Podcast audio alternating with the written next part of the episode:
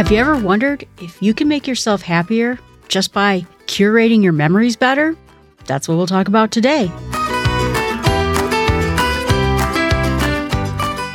Memory is a way of holding on to the things you love, the things you are, and the things you never want to lose. Kevin Arnold. Today we're going to talk about the book, The Art of Making Memories How to Create and Remember Happy Moments by Meik Wiking.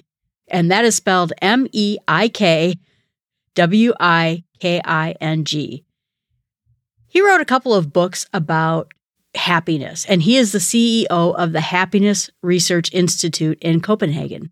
He also wrote some other books on hygge and other topics that we've talked about in the past, so I was really interested in what he had to say about memory and happiness. He says that he likes to think of memories as the place where you know you're having fun. And he brings up a time when he visited his childhood home. He asked the people, Can I come inside? He wanted to get back some of the memories he had from when he was a kid and remember how things really were. He says in the end that these memories are what ties together our lives, ties together everything we know and understand and our experiences. And it gives us a way, he says, quote, free from the limitations of the present moment. So in this happiness institute that he has, they did a couple of studies about memory and happiness and he calls it the happy memory study. That's what they did when they looked at various happy memories and whether remembering them could make you happier. It says in the end they weren't looking for a specific memory, they were looking for a happy memory. And when they asked people, about 23% of the memories were some sort of big experience, something very different. And 37% of the memories were meaningful, like weddings and baptisms and birth and big events in your life. 62% involved most of our senses. You could smell the sea breeze, you could smell the flowers, you could see the night sky, or you can hear the laughter of your mother when you told her a funny joke. All these types of memories that they found brought happiness had a lot of sensory perceptions along with it.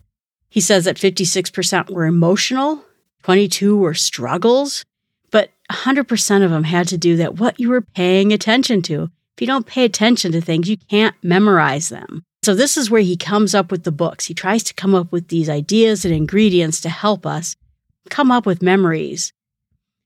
He calls some memories as outsourced memories, and those have to do with when we have other pieces of paper, like a diary or a photo or something. He says that memory collection is Marie Kondo's arch enemy. That was pretty funny because she's telling you to throw everything out and he's telling you to keep things.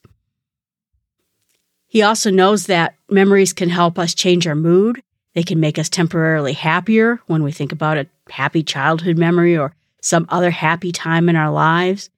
And so, what part of a study did is they asked people, you know, where are you in happiness if you represent it on a particular scale?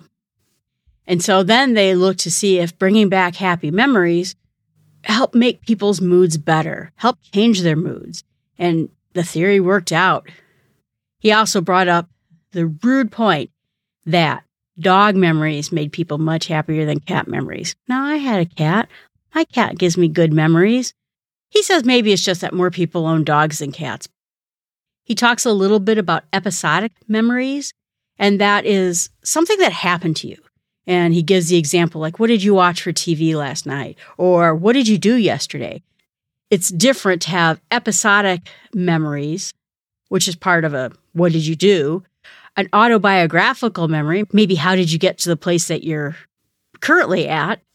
Or then there's semantic memory, which has to do with facts and figures and other things that you learned.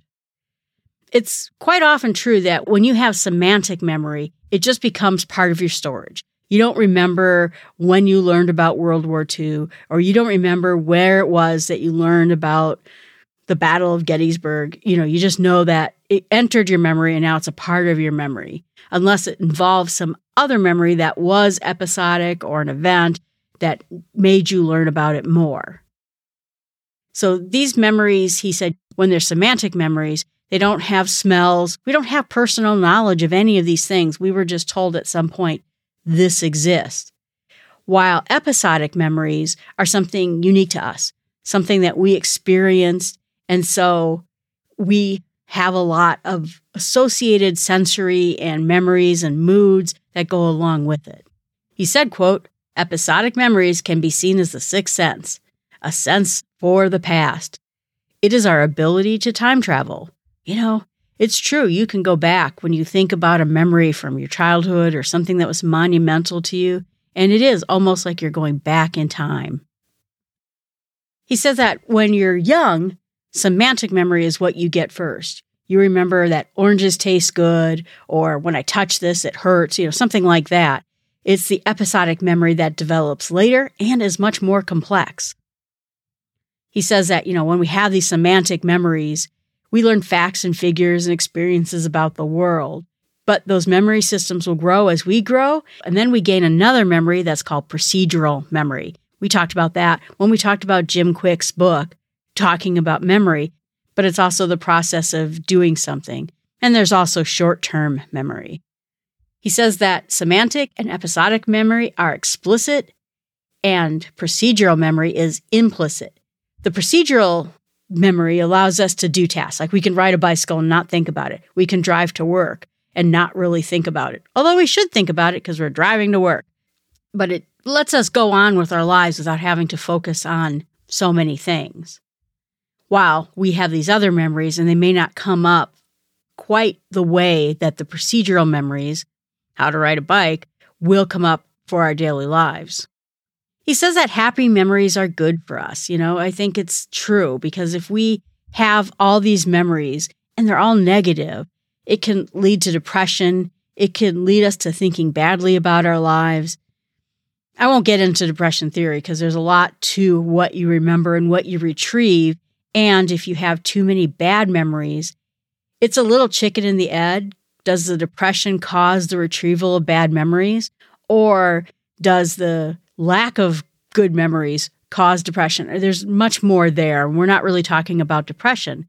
But one of the things that's interesting about memory, and you might realize this, is when you're in a similar situation, your ability to pull out a memory like that situation is easier. So if you're in a happy mood, you'll remember happy memories. And if you're in a bad mood or you're fighting with your boyfriend or your spouse, you'll remember and dredge up every bad fight you've ever had with them that's where things start getting into these fights with the kitchen sink because you say, oh, you'd never wash the dishes. Oh, you know what? And you never take out, and suddenly you're dredging up every bad memory. So it is harder to bring up good memories when we're not happy. But the question is, is can we help people with depression start to recall better memories and maybe improve their moods? And can we bring back those memories through some techniques so that we get into better moods?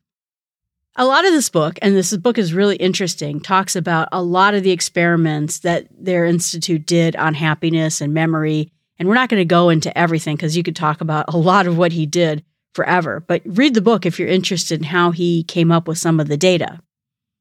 We're starting to get into the idea, and he introduces this, that maybe our good memories are not just random, but maybe we need to work on them to remember them better so that we can retrieve them when we're low, or when we need a good memory, or we need a good story.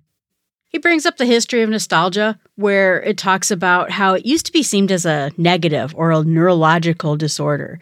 That when someone just dredges up the past or thinks about the current times as not as good as it used to be, that it was a problem.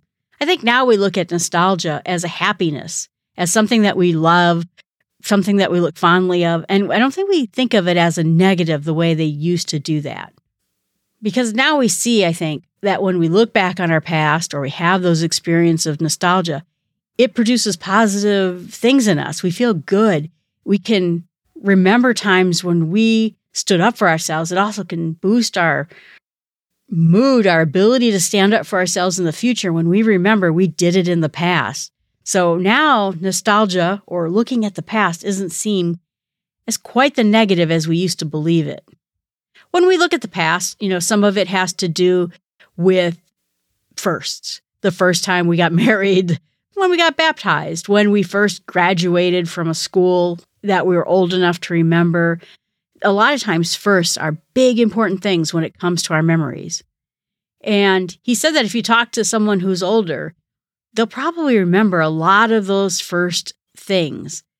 And they'll talk about their early adulthood, their childhood, and they'll link to times when they felt that life was happy for them at that time. And I don't think it necessarily means that they think their life is unhappy now. It's just more that it was a first. It was a first time. I saw a thing about aging, and it talked about how time seems to go faster the older you get. And that is absolutely true. Things that, you know, you had a summer and the summer was taking forever, or this was taking forever, and nothing really seems to take forever anymore. A lot of that has to do with that we don't have firsts anymore. We had the first time we rode a bike, the first time we graduated from school.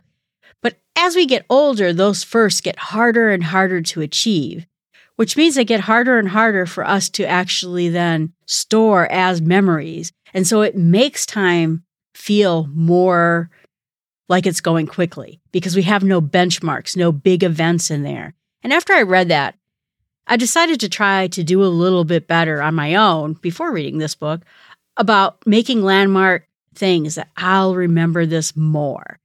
Going out and doing the things that sometimes we don't feel troubled enough to do. A couple weeks ago, we had a big aurora event. The sun unleashed this beastly wave towards the earth.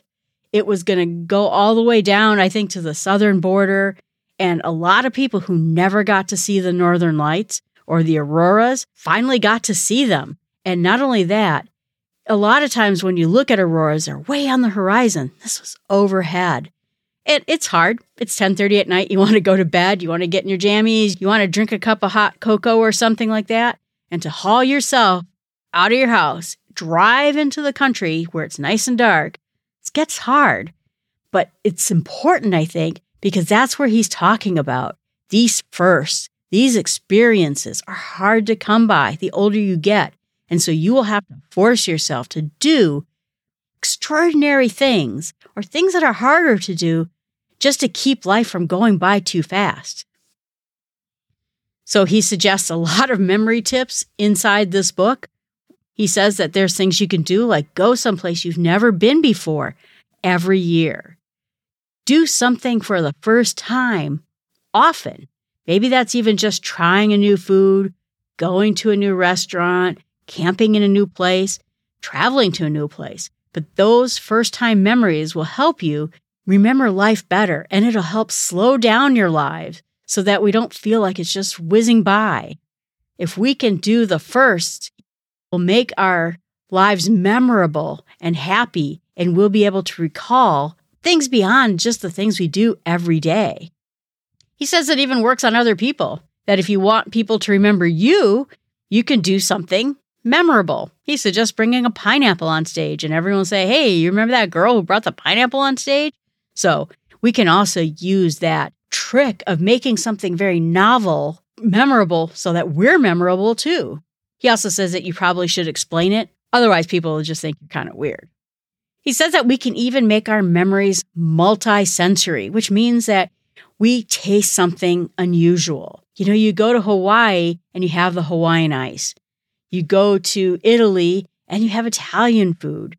You know, you do things that make it extraordinary.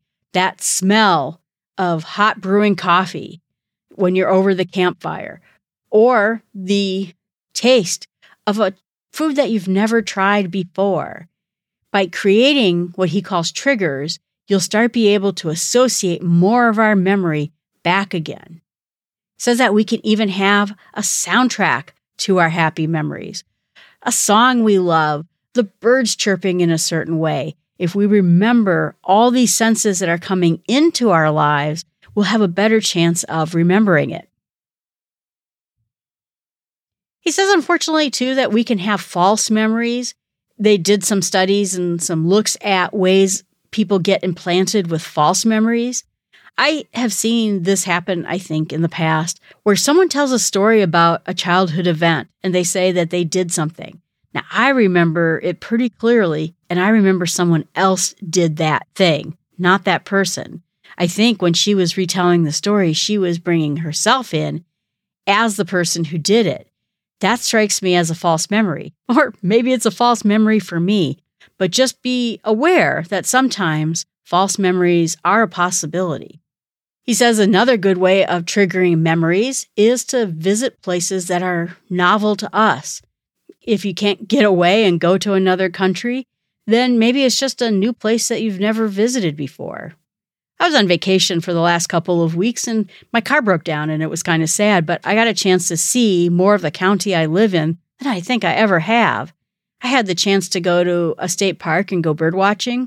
I went to a monastery and started contemplating my big change, some things that are going on in my life in peace and quiet. I left the cameras in the car, I left all my bird stuff in the car, and just walked around, sat down, and contemplated.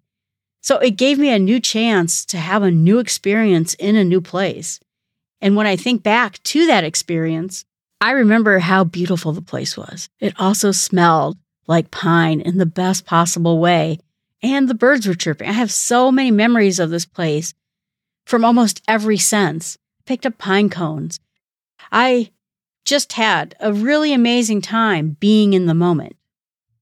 So if we can bring that to us, we'll be able to collect that vision, that novel thing, and put it into our memory.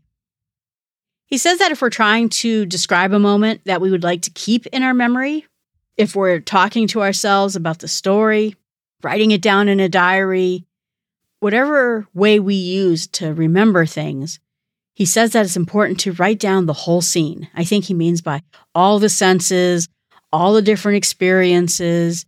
You know, I pulled up to the monastery, I parked in the wrong place.